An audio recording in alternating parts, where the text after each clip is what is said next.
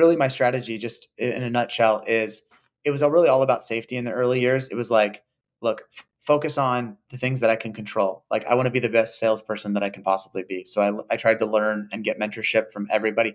I don't really like the word mentorship, but it's really more just like making friends with the folks that have what you want. And so you can learn the strategies that they have, really learn the ins and outs of negotiating, what kind of roles to look for. And so I really focused my entire career on that. Welcome, millionaires and future millionaires. You're listening to the Millionaires Unveiled podcast, a show where you'll hear the stories and interviews of everyday millionaires. We'll unveil their decisions, their strategies, and their portfolio allocation. Now to your host, Jace Mattinson. Welcome back to another episode of the Millionaires Unveiled podcast. This is episode number 326. Stace, we are full swing into November now. I know. I can't believe the holidays are right around the corner. We we got some Christmas lights up this weekend. I mean, they're not on, but they're up. That's correct. And we just had, from most of the reports out there, a record uh, Halloween in terms of consumer spending, which seems to be contradicting what a lot of the other media reports say. But I think probably the biggest news in personal finance this week, granted, I think probably for a lot of our listeners, is probably irrelevant potentially, just given kind of the data that we've collected lately. But Mint is shutting down, and uh, as of January 1st. So they say they've got about three and a half to four million active users. I used to be one of them. I don't know, probably eight, ten years ago. Uh, I've since gone away from it. it. Just doesn't, you know, the APIs. Why use Mint when you could have an Excel spreadsheet?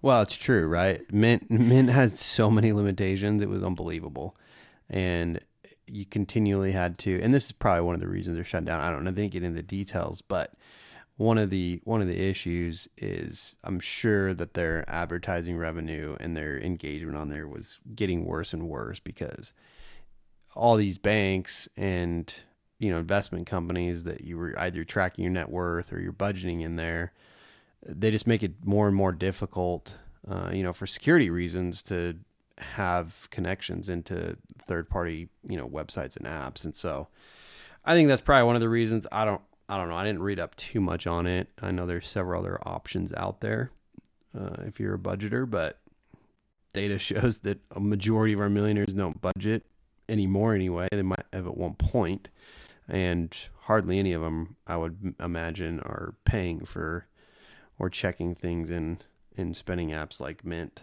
But nonetheless, you know, three, four million users, pretty substantial out there. I think the product, you know, Mint's been around for quite a while. It probably peaked out at several million users, and uh, yeah, kind of a big deal. Stace, did you ever use any budgeting apps?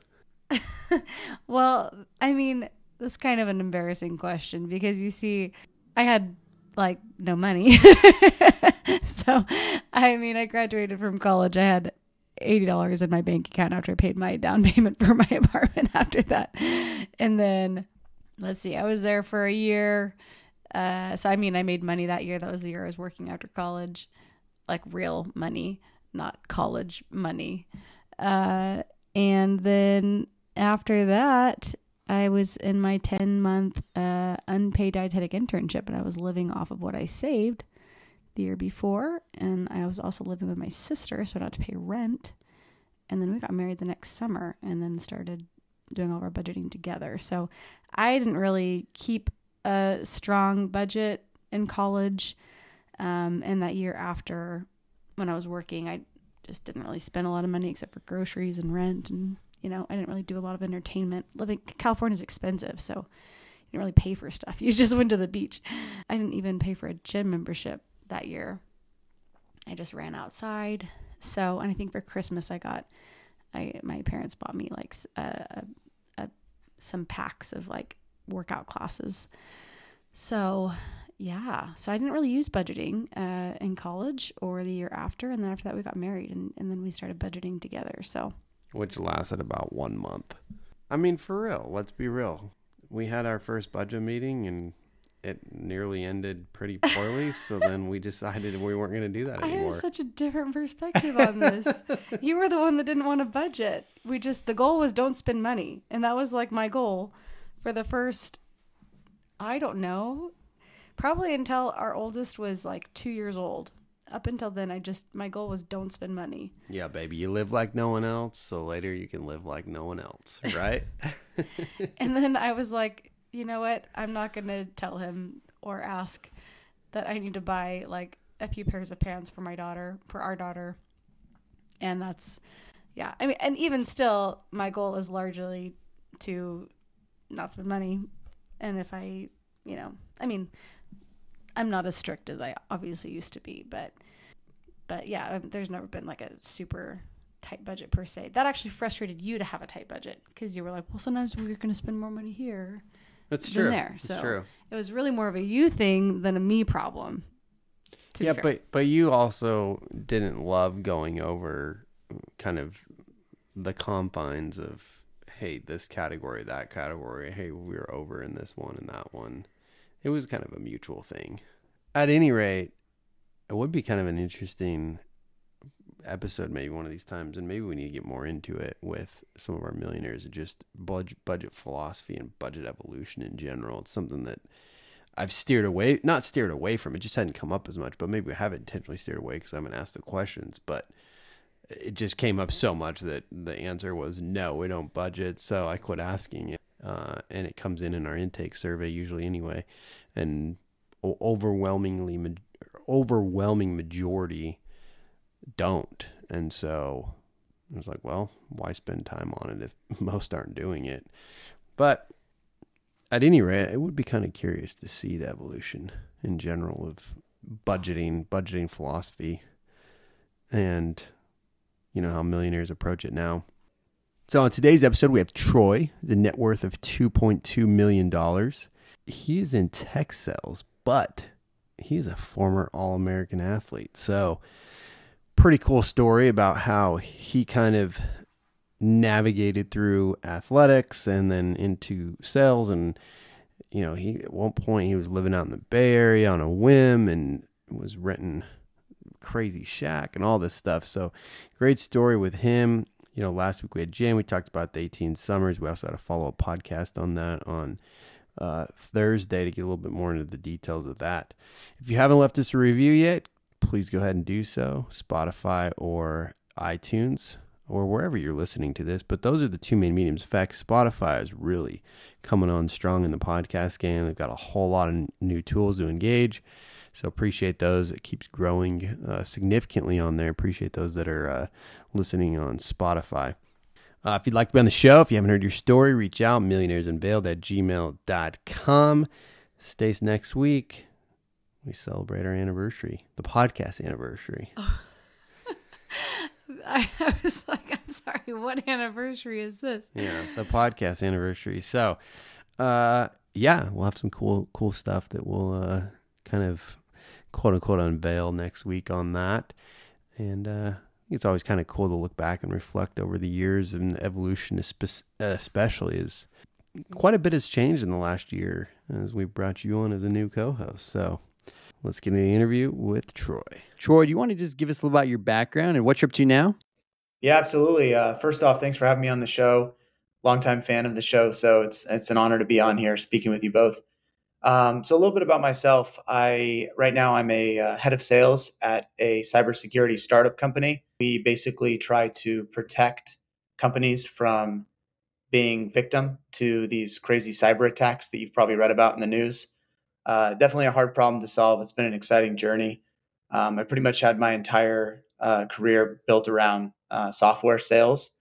Um, and yeah, Awesome. And what is your net worth today? So today my net worth is two million two hundred fifty thousand, rounding to the nearest thousand. Nice. And uh, what's the breakup of that? So the breakup is uh, like you would see in a typical portfolio. It's pretty diversified. Um, I have about two hundred thousand uh, between my four hundred one k, both Roth and traditional. My wife and I. Uh, we have a Robinhood account that has about uh, two hundred seventy thousand in it. That's pretty much broken up into uh, you know blue chip stocks as well as uh, a few you know funds like VOO, uh, the S and P, you know, that trail the S and P 500. Just sort of handpicked selection. Uh, we I have a um, Goldman Sachs account that is focused uh, primarily on my Google stock from when I was an employee there. So it's uh, their GSUs, uh, stock units that were provided from my tenure there. And then I have a little bit in a health equity account. Um, I have very, very little in cash.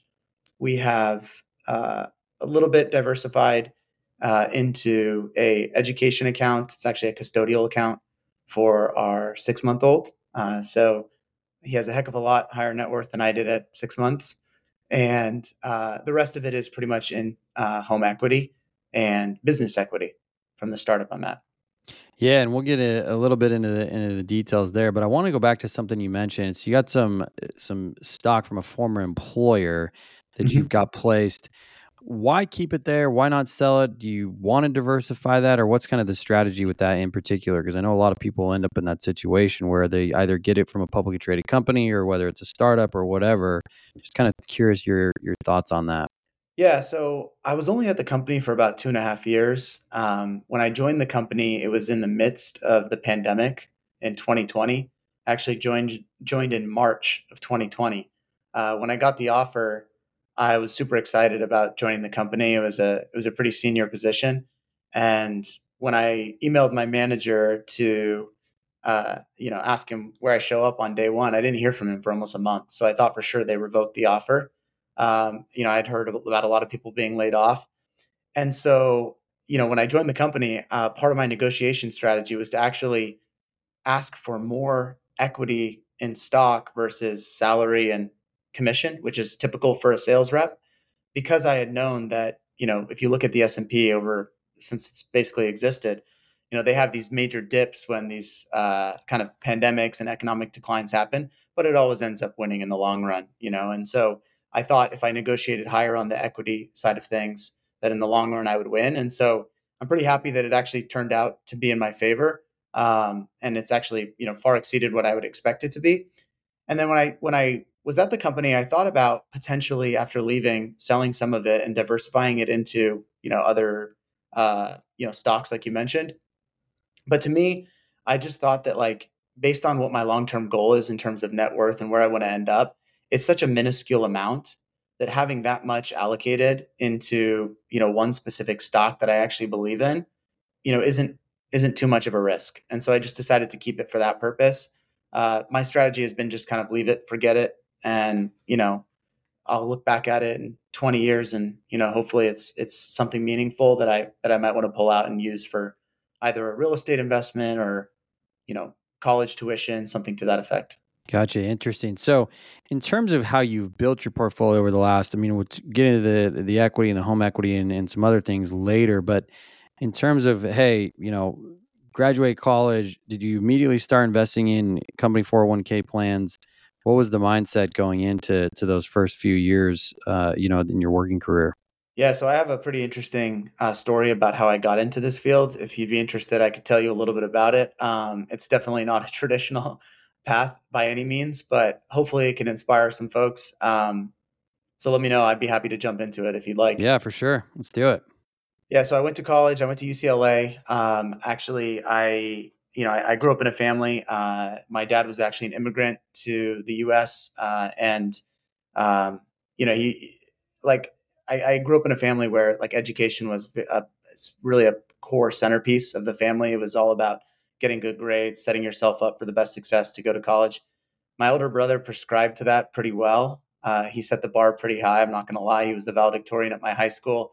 Uh, it was pretty much unreachable, and I had all the same teachers as him coming a few years later.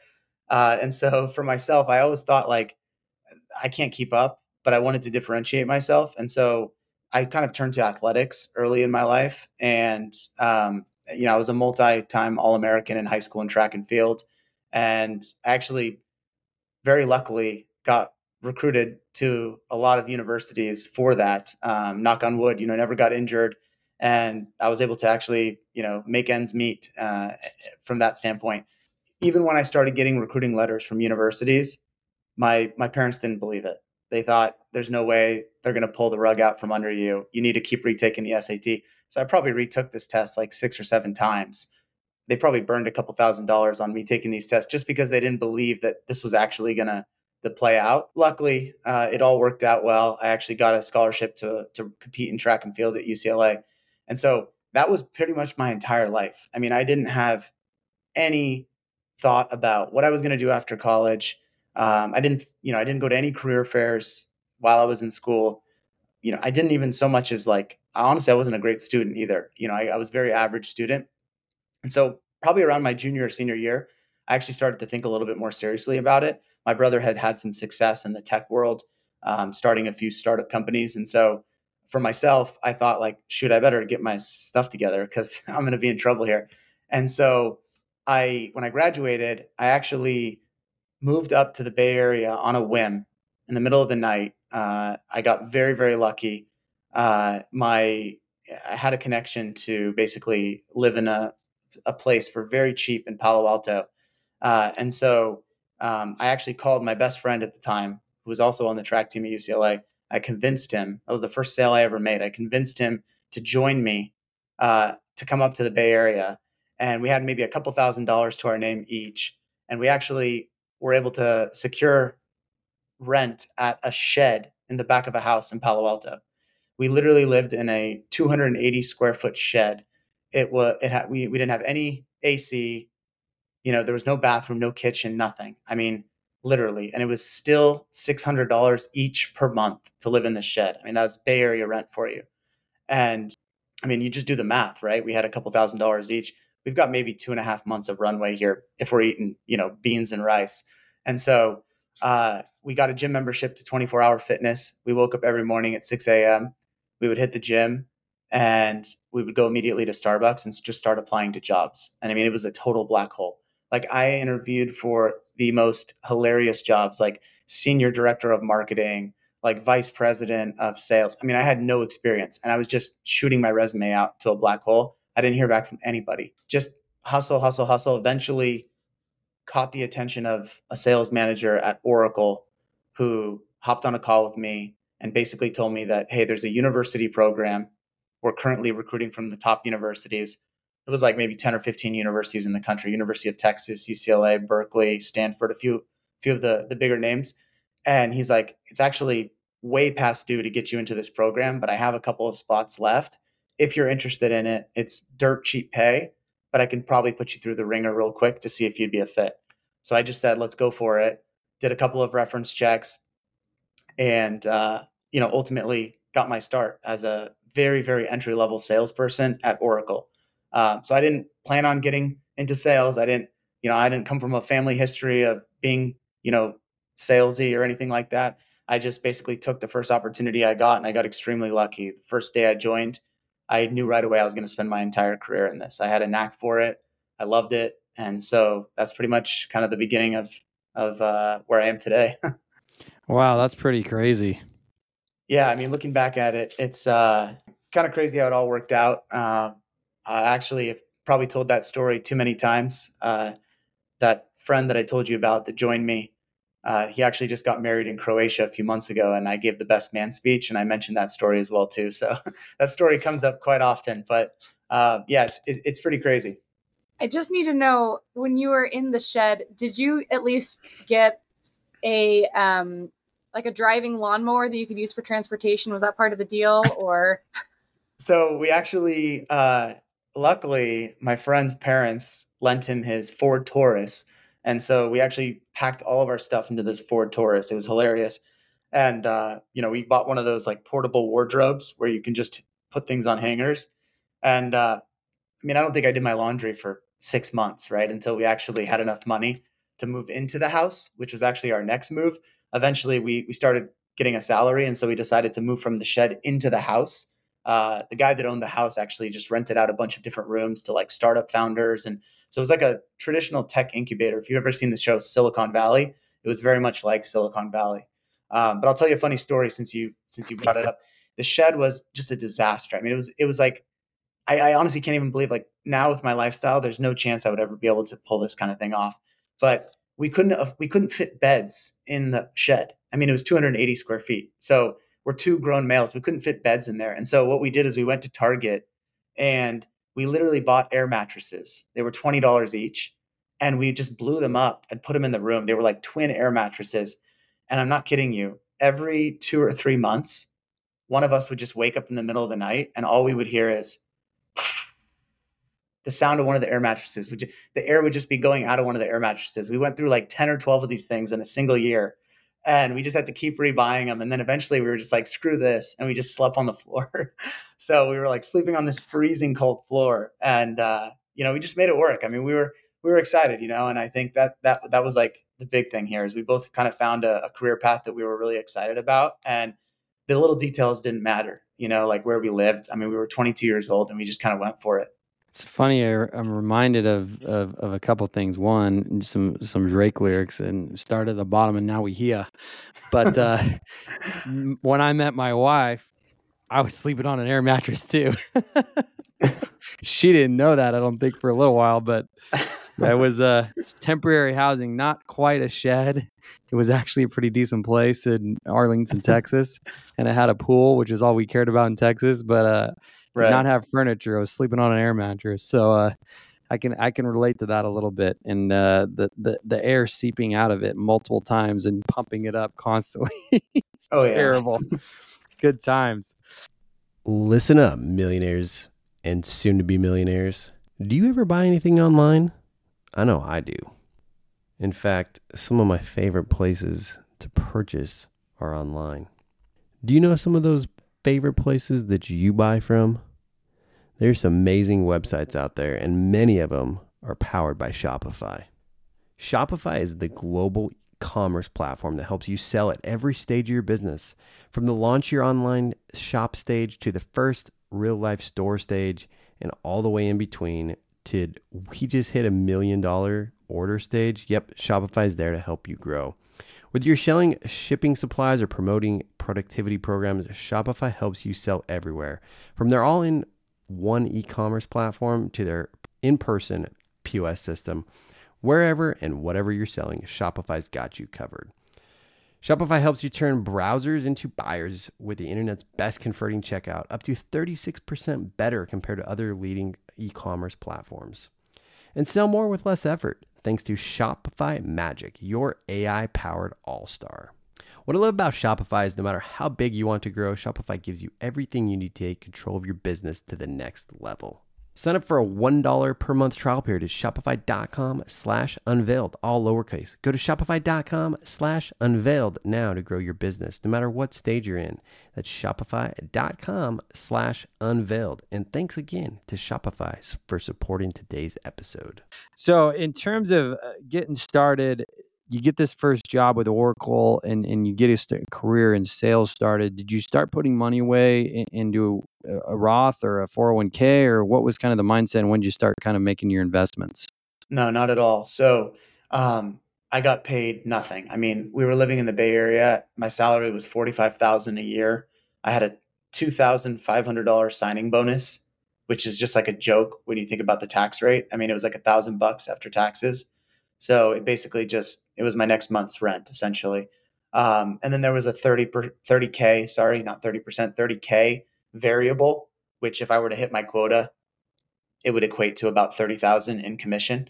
And so my all-in comp was essentially 77,500 for my first year. It doesn't sound terrible, but when you live in San Francisco Bay Area, right, it's it's far below the poverty line. I mean, there was no money to put into uh, into any kind of investment. And so um, all the money was being used just so that we could move out of the shed and just live in uh, the house, right? Because the rent went from 600 a month to 1200 a month when we actually moved into the into the house and we were splitting that. So it was 2400 for a room in the house and we each paid $1200. And so um, when you do the math, right, between that and just lifestyle, eating and everything else, um, and then, of course, I had to put a down payment on a car.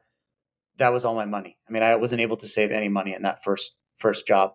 So you saved nothing the first job. When did you really get started in your in your wealth accumulation? Yeah. So just to paint the picture for you a little bit more about this this role I had at Oracle, this was part of a big push that they were making. Uh, actually, I know you guys are based in Texas. The CEO of Oracle at the time, his name was Mark Hurd he started this university program. He's actually from Texas. He went to Baylor University. he basically had this opportunity to join a big tech company right out of college. And so he felt like it was his way of giving back by starting this university recruiting program. And so his idea was let's hire a bunch of these young, hungry, and dumb college kids with ambition. Let's pay them nothing and have them go cold call and make a lot of money for our company. And so um, the way that they kind of hooked people into the role was that obviously if you perform at a high level, there's these opportunities to move up within the company.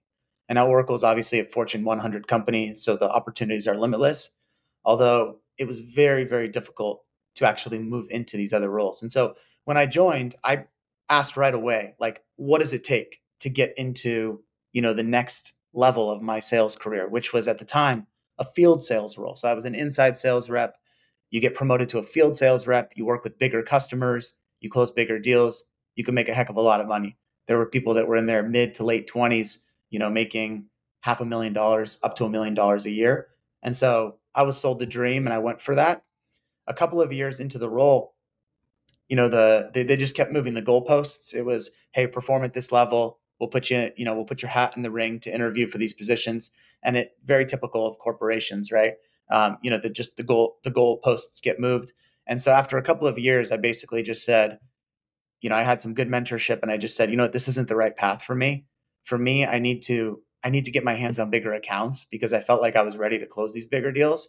And so I actually jumped companies and I went to one of their competitors after two, a little over two years being at Oracle. Um, and I took a 50% pay raise. And that was the first opportunity when I joined that company. I said, I'm going to do it right this time. And so I started opting into the 401k. That was essentially my first uh, investment platform that I started doing. So it was about two years after I graduated college that I started investing. And I think I was doing the very bare minimum just to get the match. Wow. So what how long did it take you from the time you started investing to reach your first millionaire status? Yeah, so I started investing I was 24 years old. I reached millionaire status by the time I was 28. That's some that's some speed. You must have worked on speed a lot in your track career. Yeah. Yeah, I guess I guess that's one way to put it. Um, you know, in in software sales, really there's no glass ceiling in terms of what you can earn um, you know you make a percentage of whatever deals you close and so it's not uncommon actually that you find people with only a few years of experience you know earning half a million dollars a lot of it comes down to you know there's a there's a there's a level of luck if you ask any software sales rep there's always a level of luck involved in terms of the territory you're given um, you know and the accounts you get to work and so um, it's actually not uncommon and so for me like my entire career has been really focused on how can I become the best salesperson that I can be? And I focused so much of my energy and time on shadowing calls from the best salespeople in every company I worked on, uh, worked at. I would spend hours after the after getting off of work to you know spend time with these folks to learn the strategies that worked for them. And to me, you know, I didn't I didn't really concern myself too much with like the everyday how much am I saving type of thing because in my in my mind I thought that eventually my time's going to come and I'm going to have one of these W 2 years. And it, at that time, I'll be able to save, you know, to purchase property. I could, I could make that happen within a year, right? If I have one of these successful years. So for me, it was all about equipping myself to be prepared for when my moment came. You know, and we could talk a lot about that because I think that's, that's definitely something that is different with how I've viewed my entire investment strategy, my entire life. Um, I've set myself up so that my lifestyle kind of maintains at a certain way because I want to I want to wake up in the morning, I want to be happy, I want to be energized, I want to be ready to work because again, the earnings potential is so high in this field that to me, you know, spending a little bit extra to keep myself prepared for those moments is the most important thing. Yeah, so let's dive in. Tell us about how you got such fast legs those 4 years financially. Yeah, um, totally. First first start with the 401k and, and take us from there. Yeah, totally. So, um, uh, I basically started investing in the 401k when I joined uh, my second company after Oracle. Um, it was very minimum, like I said. I think it was like a three percent match, and so I just kind of you know did whatever I had to do there, and then I earned my second, uh, basically my first two years at Oracle were uh, I think I earned sixty seven thousand dollars. My first year was my first W two, and my last W two in 2022 was six hundred and seventy seven thousand. So it was about a 10x multiple in an eight year period. And so I can kind of walk you through um, kind of how the W 2s looked and, and, and what my strategy was. Uh, and so when you get into any career field, I think one of the main things that people tell you is that you know loyalty is is extremely important to the company join the company stay at the company for a very long time and to be completely honest with you that's the exact opposite advice i got from some of the most successful people in the tech field they actually started to tell me that when they go to hire people for specific sales manager positions or sales vp roles or really senior c level positions it's actually a red flag to them if you've stayed at your company for too long because they view it as somebody that got comfortable and didn't go out of their way to learn new skills. And so I can give you an idea of what I mean by that.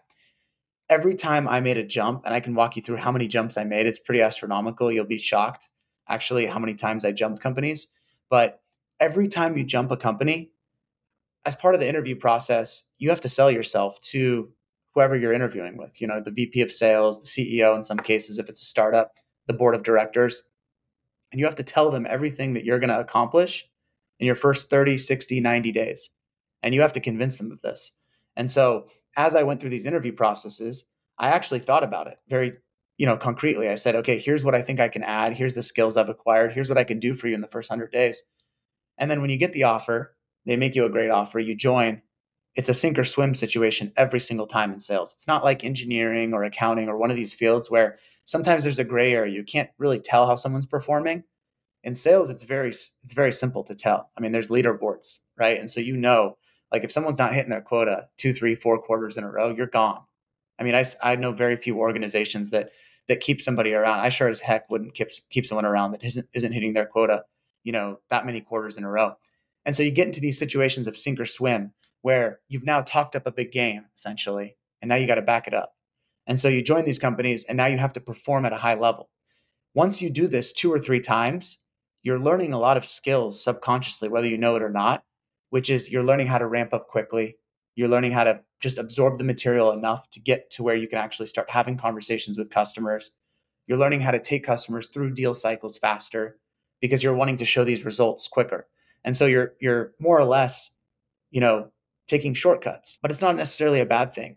I always go back to the quote by Bill Gates. He says, uh, you know, if you want to get a job done in a quick manner, you find the laziest person in the room because they'll always know the shortcut to get there.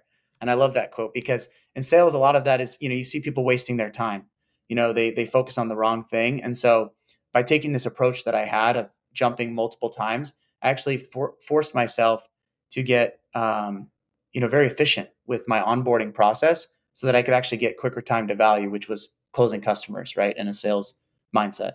Um, so yeah, just to walk you through a little bit of that, uh, you know, I did one hundred forty thousand dollars on that third year. So I went from sixty-seven thousand dollars my first year at Oracle to very marginal increase in the second year. Like I said, they just kind of kept moving the goalpost. My comp plan didn't really increase.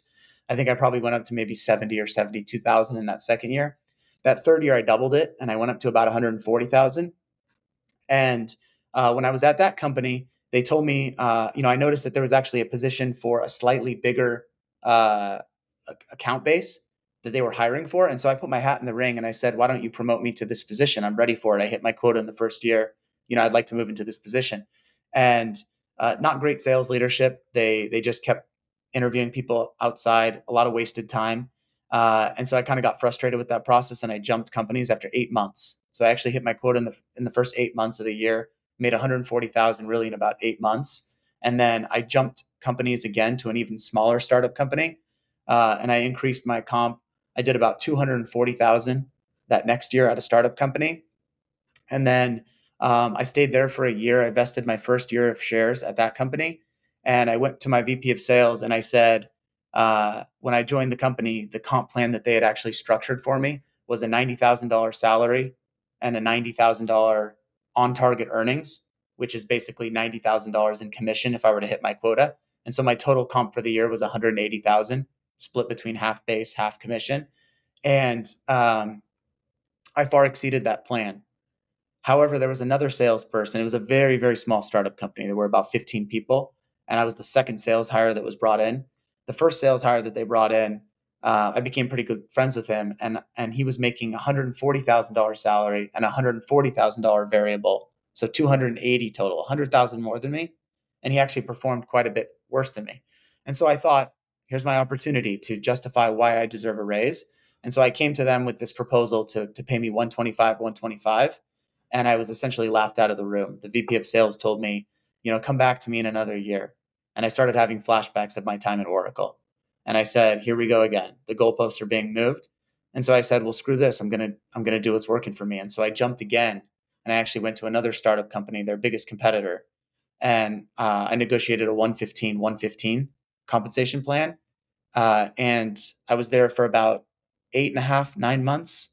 Um, I hit my quota, and then we got acquired. Uh, and so um, CEO came into the office one day and he said, Hey, sales team, I want to talk to you each individually. He brought us each into a room and he told us that we're being acquired. And he said, You have two options. Either you can interview for a position at the company that's acquiring us, but I can't help you there. You're on your own. Oh, and by the way, the comp is a significant reduction, but at least you'll have a job. Or I can pay you three months in advance salary and I'll be a good reference for you at another company. And so it was kind of an interesting time in my life. I had just met uh, my wife at the time, and uh, we'd been dating for a while. And she was planning this trip to Thailand with her cousin, and she was begging me to go. She was like, "You got to come with us. It's gonna be so fun."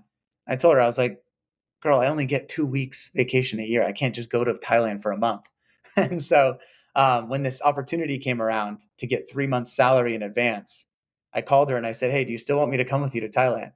And she said, "Yes." And so I literally took the three months advance. I booked my flight that day and I went with her to Thailand. And the hours are completely flip flop there.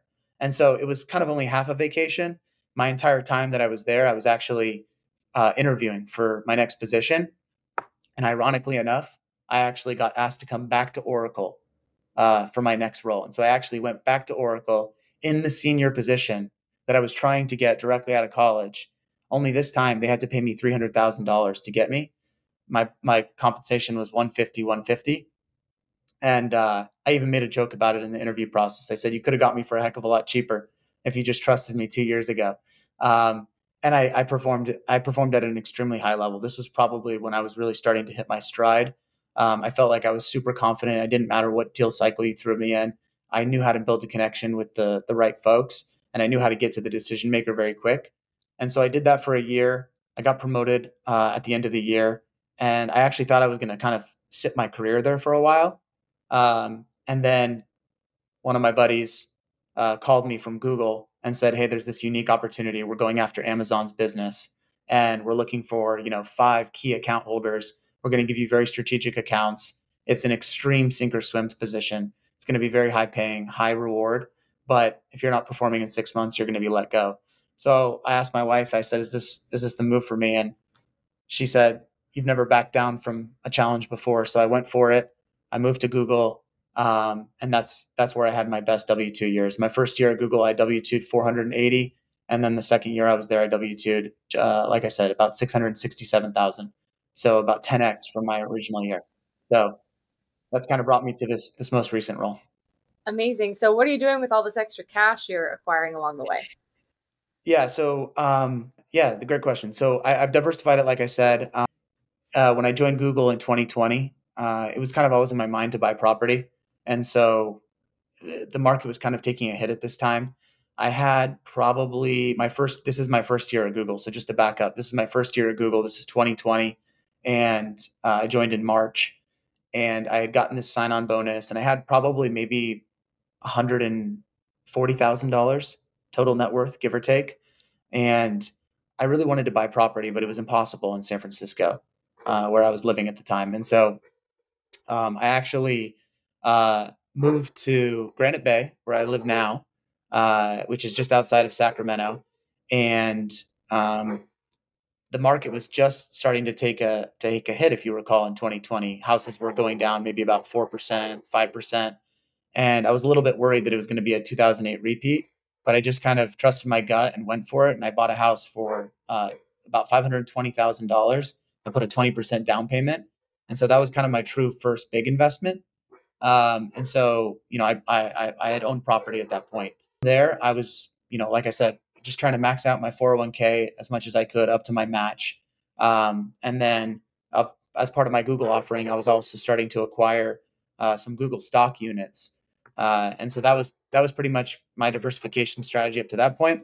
And then in the second year, when I had the big W two earnings year, I had very very little expenses. My mortgage payment was just over two thousand dollars a month, and uh, all in, I was probably spending no more than four thousand dollars on a monthly basis. I was very frugal, uh, and so when I had this six hundred and sixty-seven thousand dollar W two year, I had a lot of money kind of disposable, and so I kind of just started to take a diversification strategy. I put a little bit into crypto. I put a little bit into mutual funds. I put a lot into Robinhood. I was kind of picking my favorite companies. Uh, obviously, being in the tech space, I had a, a decent eye for it. At least I think I do.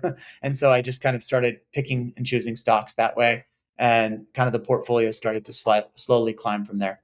Awesome. So, quite the career trajectory in such a short amount of time. One thing I bet our listeners are asking is you've grown this W 2. I mean, clearly you probably got a tax bill every year that's pretty significant, correct? Totally. Yeah. How fun is that to pay? Uh, not fun. not fun. I'm, I actually joke about it all the time, but I'm still trying to find a way to not pay it. I can't. right? Big, big yeah. tax. This show is supported by Delete Me. In today's digital age, our personal information is more vulnerable than ever often scattered across countless websites and databases. Delete Me has been my solution for taking control of my online presence and ensuring my personal information remains private. Delete Me makes it quick, easy, and safe to remove your personal data online. There are some bad people out there. Have you ever heard of somebody getting doxxed? Doxing is when someone discovers your real identity and shares your personal information publicly. Most people who do this get your info from people search sites, social media, and forums. Delete Me helps prevent this from happening by removing data it finds, like your name, age, email, phone number, and more. One of my favorite parts the service doesn't stop at a one time removal. Delete Me provides on, ongoing monitoring to ensure that your data doesn't reappear. If it does, they take immediate action to remove it again. And they have an awesome online dashboard that helps you track your data reports. So, what are you waiting for? Don't let your online past define your future. Take control with Delete Me. Now get 20% off your Delete Me plan when you go to joindeleteme.com slash MU20 and use promo code MU20. The only way to get 20% off is to go to joindeleteme.com slash MU20 and enter promo code MU20 at checkout. That's joindeleteme.com slash MU20, promo code MU20. And thanks to Delete Me for supporting today's episode. Phil, so going forward, I mean, you've got this great sales career. You've obviously got the appetite to do startups. You know, where do you go from here? What's the you have a target net worth? Is there something that you're looking, you know, out in the horizon you're trying to get to? Kind of walk us through that a little bit. Yeah. So um, we didn't really get into it too much, but you know, f- for me, like I I kind of always had this vision to be an early salesperson at a startup company, grow with the company, get acquired or go public, and you know make a large sum of cash. And that was going to be my my exit strategy. And then from you have been acquired every eight, every every eight months, bro.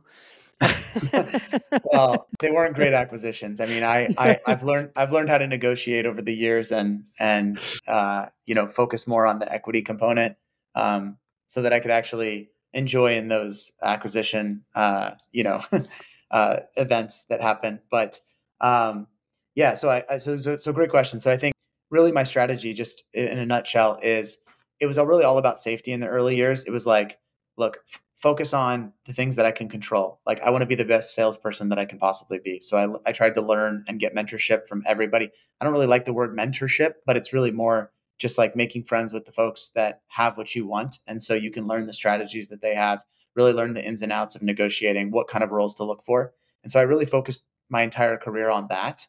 When I did start to make decent money, I thought, like, let's cover all the bases. So max out the 401k, buy a house, put as much money as we can into the stock market. It's easy. It's I don't need to manage anything. I really don't want to do anything where I have to manage any work at all my dad is a big real estate guy. I thought about possibly buying a rental property along the way. And I just said to hell with that idea because I don't want to do any work eh, unless it's focused on me building my skills. Stick to my core competencies has always been kind of my my core uh, principle for myself is just become as good as I possibly can at what I'm good at. Once I got to that point, I I thought about potentially just staying at Google for the rest of my life. I had earned President's Club a few years in a row. I was in a very comfortable position. They were kind of grooming me up to move into a sales manager and eventually a sales director role. And then family member of mine decided, you know, went out and started another company that I had a perfect skill set for, uh, basically, you know, complementing, uh, complementing his skill set. And so, uh, you know, he came to me with this proposal to join this startup company. This is where I'm at today. It's a cybersecurity tech startup and he said, I want you to come and lead sales for me. Uh, and so I kind of was in this pickle. Do I stay in this comfortable position? Do I just write it out, at, or do I go and take this leap of faith, right, and and work harder than I've ever worked before and make this thing happen? And it honestly, I'm making, I'm building it up to be a lot more than it actually was. It was really a two second decision. To me, it was a no brainer. Like let's let's go for it because to me, I covered the bases. I had a million dollar net worth at 28. I just knew based off comp you know, compounding interest that I would be fine. You know, I wasn't going to be on the streets. And so for me, it was all about shooting for the moon.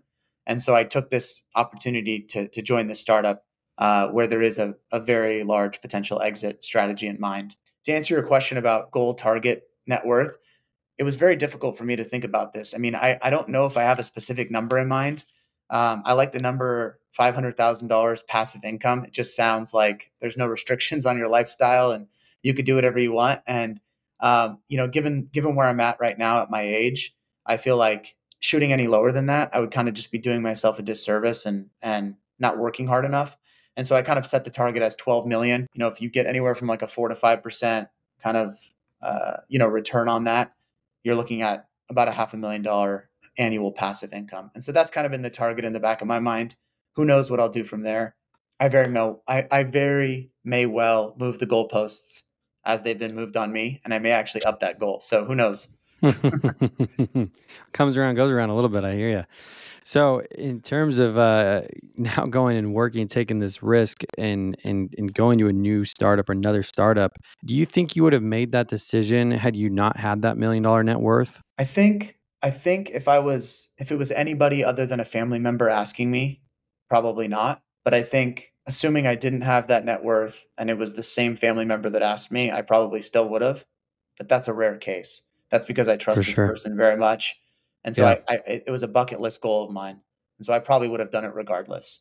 But I'm not suggesting it, right? I, I don't think uh, eventually you have to stop jump jump job hopping. So, you know, I, I kind of go back to my whole point earlier of it's good in the early stages of your career because you can get up more opportunities. You can actually grow your skill set. Your you know your, your feet are put to the fire. You're kind of in a flight or fight situation, and you have to see what you're made of. And so I think it's very important earlier in your career. But once you have an established position and you get to a, a certain stage in your career, jumping companies to make a marginal 5% increase, it's almost not worth the risk and the stress that comes with kind of onboarding and having to prove yourself over and over again. And so I was kind of at that position where it was very difficult. I was really in a good situation, and I probably wouldn't have ever done it if it wasn't for this family member asking me to join the startup. Yeah, for sure. So, real quick, I mean, working with family, any any advice to those out there that are working or considering to work with family? Yeah, totally. I think probably the biggest piece of advice I would give is somebody has to be in charge. Like in this situation, it was very clear because the family member was the CEO. And so they were actually were in charge. But what I mean is somebody needs to submit in terms of like the someone gets the final say here because you can't let family get involved. At the end of the day, it's business. And so when I joined the startup company, I was very adamant about telling the CEO that if I wasn't performing up to par, to fire me. I mean, just simple and plain. Like if I'm not performing at a certain level that you expect me to, don't do me any favors because I want I want him to be successful. I mean, at the end of the day, he's my family. And so I care a lot about his success. And so if I'm actually bottlenecking the company and anchoring it down because my performance is subpar, then get rid of me, right? I'll watch from the sidelines. I'll be fine. I'll go get another job. Done it 10 times. I could do it again. And that was my mindset going into it was, you know, do the very best I can to never let that situation come true.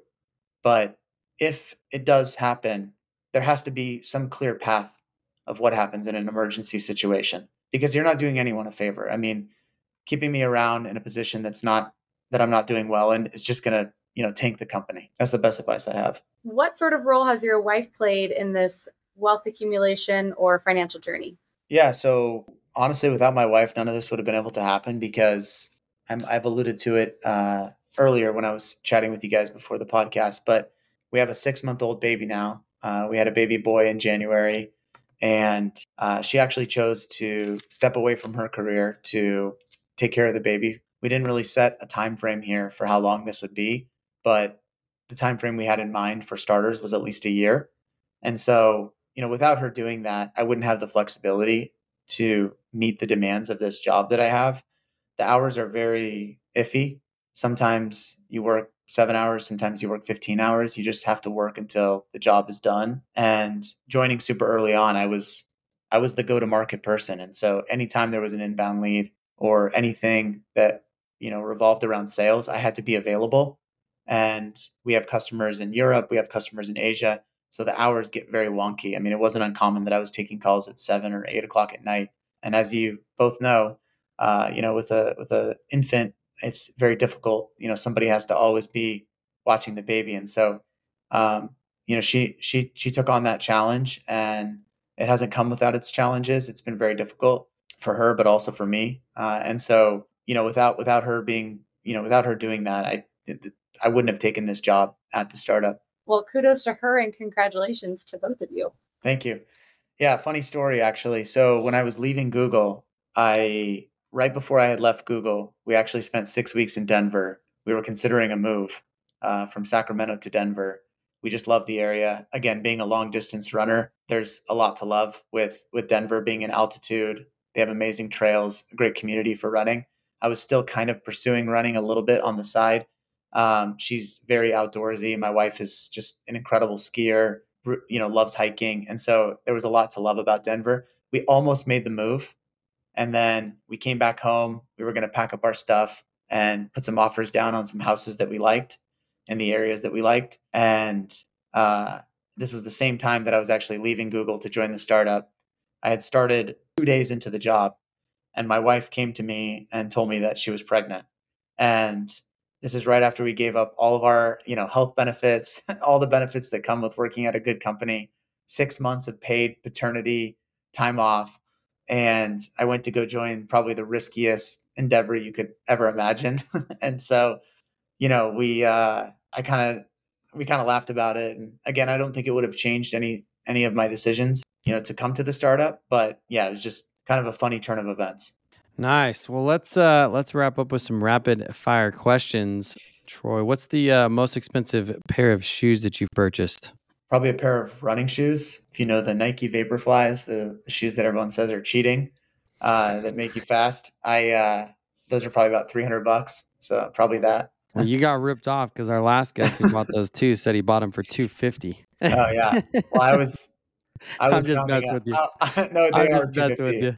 I'm You're just right. messing with you. It's just funny that I've got two back-to-back guests talking about the Vaporflies, and he did say that they are like legit and they don't make him hurt at all after. So, uh, sounds like they're a pretty good shoe. I might have to check them out myself. I don't think he was running fast enough then, because it doesn't matter what shoes you're wearing, but it hurts. What's the uh, most expensive meal out that you paid for? uh, it was our honeymoon. Uh, I'll never do it again, but we we ate at this restaurant that was like uh, it wasn't Michelin because it was in Hawaii, uh, but it was like on par with Michelin. It was probably about 600 700 dollars, something like that. And we left the restaurant, and I picked up a pizza on the way home because it didn't even fill me up, and it was just total BS. I'll never do it again. uh, Chipotle all the way. Which restaurant was that at? I'm just curious. We just got back from Hawaii not too long ago. Yeah, it was on Maui. Shoot, I don't remember the name. I'm super bad with names when it comes to restaurants. Uh, it was just a little hole in the wall. It was a husband and wife. Uh, the kind of the wife ran all the operations, seating the guests, the menus, serving the meals, and then the husband was the chef. It was really good. It was just so small. I think they had 24 karat gold trickled on top of the peach, which was at the dessert, and it was literally a peach sliced in half. And they gave half to my wife and half to me. And they put a little bit of gold. And they're like, don't eat too much of the gold because it might hurt your stomach. And so we didn't even eat the gold, but it was probably like 150 bucks for that course. And I was like, this is insane. Like if my parents knew I was doing this, they would disown me. I, was, I was like, I'll never do this again. So total ripoff. That's a good story. What uh what's the most fun that you've ever had with money? Honestly, I'm going to take a little bit of a different approach to answering that question. I I don't want to say just like a vacation or something. I mean, obviously those are very fun, but I would say something that I spend quite a bit of money on on a regular basis that I I wouldn't I don't think I would be able to perform at the level I do on a daily basis is I get a weekly deep tissue massage. And it, it might sound funny at first, but like it's a lot of money. I mean, it's it's probably a hundred to one hundred fifty dollars, depending on you know where you go. And I do that on a weekly basis. So you know, on a monthly basis, I could spend anywhere from like five to seven hundred dollars a month on this. It's a pretty big splurge, but it keeps me going. Like I, you know, I sit at a desk all day. I'm on the phone all day, and so like having this outlet has has really made me just kind of stay healthy and in tip top shape. So that's that's what I would say is probably like the most fun I've had with it. I mean, I look forward to it every week. I'd say it's it's definitely you know been very helpful for me. Do you go to the same spot or have them come to your house or what? Yeah, yeah. I go to this guy who you know specializes in working on like professional athletes. Um, I don't do these you know Thai massage fifty dollar places that where they like put a bunch of oil on you and you don't even you get out of there and you're just like what happened like i i could play this meditation music on my phone at home and stretch so i actually go to a place where like you know you're, you're partially crying by the end of it but i mean it just i again you know i think it keeps you healthy you look at these tip top athletes they'll swear by it. Just keeps you in shape you know your back your neck everything's feeling yeah. good and you wake up motivated to work it's like there's no constraints for why you can't do your job how long have you been doing the, the weekly massage probably since i was 19 years old I'm 31 oh, wow. now. So 12 years. Yeah. And I've switched guys throughout the, the time. Obviously sure. I've lived in different places now, but yeah, yeah. I always try, I always try to find somebody that specializes in professional athletes. Yeah, that's cool. I've got a, I've got a buddy that's in, uh, actually CEO of another, of a tech company and, and, and he does the same thing. They come to his house, he and his wife every Monday night yep. and he swears by it too. So I do it Monday too. I do it Monday too. It's something about Mondays. They're, they're the worst day of the week. So good stuff. Uh, what's the, been the best bucket list experience that you've had? I think for me, uh, it was probably just moments in my running career. Like I said, for the longest time, I really thought I was I was going to pursue athletics my entire life. I got off to a really good start when I was in high school. I was an All American, and then in college, I performed at a pretty high level. And so I always had this these ambitions of being in the Olympics. And so if I had to think back to like my best moments I've ever had, it would probably be you know some of these races that I performed at where I, I had really good performances. You know, there's videos of them online, and occasionally I look back at it, and it's just kind of a reminder to myself that like you know you you you put the you put the work in, you delay gratification to a later date, you can get the results you want. So I would say that's probably been my you know just my best experience bucket list type thing. What about the one you're looking forward to the most? Making an exit at the at the startup company, retiring, taking some time off. I don't know. Honestly, I, I again, I, I, I don't know. I, it's a tough question. I know. I, I probably should have a better answer for this, but you know, I really, I really just think I set my life up in a way where like I, I made it so that I can be consistent with what I'm doing. You know, I do the massages. I, I prioritize, you know, uh, health, fitness, so that I have longevity in this. And so I don't know. I'm I'm pretty happy with with what I'm doing. I mean, I, I, joke about it retiring, but I actually like what I do. And so I don't know. I mean, it would be nice to go backpack around. My wife and I love hiking and you know and going to different trails. And like I said, she's a big skier, and so I think I look forward to the day where I could take some time off and uh, just get you know the opportunity to go do some of these things that I can't do in a demanding job. Cool, cool. Uh, what has been the craziest thing you've ever done to earn money? Oh man, I I really don't know if I should say this one on camera. um, so actually, my uh, so my my friend and I uh, that I told you about when we we moved up after college, we had two thousand dollars to our name, and I I did the math for you. Right, we were paying six hundred dollars a month. We only had about two two and a half months runway with food and everything else to actually survive. And so while we were applying for jobs, we were actually also looking for side opportunities to make money and so we did all kinds of things. we actually tried to like day trade penny stocks with a few hundred dollars. We thought we can go from two hundred dollars to like two thousand dollars. That did not work well. We lost the money. And then at one point, we actually tried to do sperm donation, which is pretty hilarious. But there was a there was a uh, there was a sperm clinic in Palo Alto, not far away from where we lived. Oh my And we- gosh. Yeah, it's it's it's insane. Honestly, saying it out loud, I, I thought I would just keep this to the best man speech, but here I am saying it on a podcast. But yeah, we we tried it and we thought, oh, we had this in the back. We're like, we had just graduated from UCLA athletics. We're like, we're in tip top shape. Like, who are they going to take? We're we're going to get this. And then um, we made it through the application process. And then you know they ask you all these questions when you actually go in there because you know the the the, the parents want to know who the people are, right? That are that are making these donations. And then they actually found out about we have these matching butt tattoos that we got when we were in college, and it was a total red flag for them if anybody had tattoos. And so they oh my completely, goodness.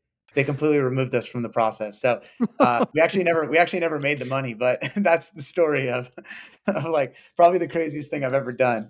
So Wow. That is pretty wild. What's a closely held belief that you once had that uh, you've recently changed? Huh. Closely held belief that I once had that I recently changed. I don't know. It's a good one. Let's come back to that one. Can we come back to that one? Yeah, yeah, we can come back to it.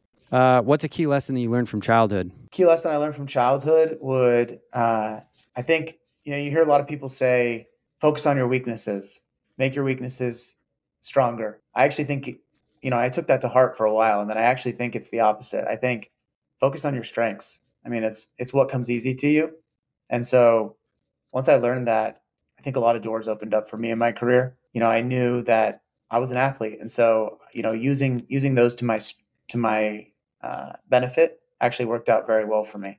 And I just thought about it, like, what have I done in the past that's, that's made me successful in athletics? You know, it's the day in and day out grind. It's the grat- delayed gratification. It's the writing the goal, putting it on the wall. And so I just focused on that, and I actually found that a lot of doors opened up for me uh, and helped me a lot in my career. So focus on your strengths. Don't focus on your weaknesses. You, you thought about your closely held belief yet? I have a closely held belief that I still believe, but I, I don't think I. Yeah. Shoot it. All right. So a closely held belief uh, that I still believe. It's from my favorite book. It's called The Richest Man in Babylon. I don't know if you've heard of it, but really Mhm. interesting book. It's only 100 pages, and there's a quote in the book that I love that I stick by every day. It says, "The man who does more than he's paid for will soon be paid for more than he does." And it goes back to kind of my whole core principle that I've had in my whole career, which is just focus on being the best you can be at your core competency. And eventually, when your time comes, you'll be ready for it. You'll be prepared for that opportunity. Awesome. Any last pieces of advice, words of advice that you would give to somebody who's just starting out? Yeah, I would say the best advice I can give to somebody, um, and I tell people about this all the time now that I'm in a position where I'm interviewing people constantly for sales positions. You know, I find that too many times people focus on the little minuscule details that don't matter. You know, they'll they'll they'll join an interview and the first question they ask you is, you know, what's the vacation like, or you know, what are the benefits at this company? And I'm not saying that those things aren't important.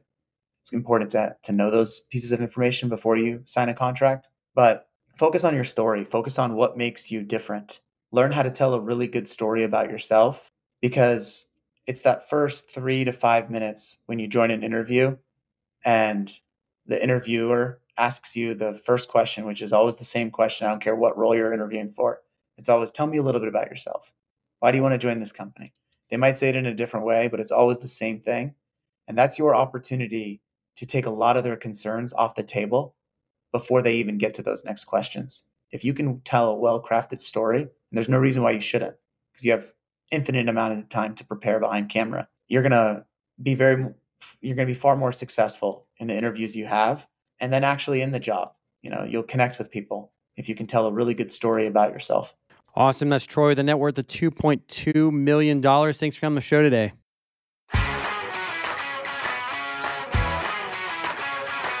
Thanks for listening to the Millionaires Unveiled podcast with Jace Mattinson. For more stories, investment opportunities, and information, check out our website, millionairesunveiled.com. See you next time when you'll hear from another everyday millionaire.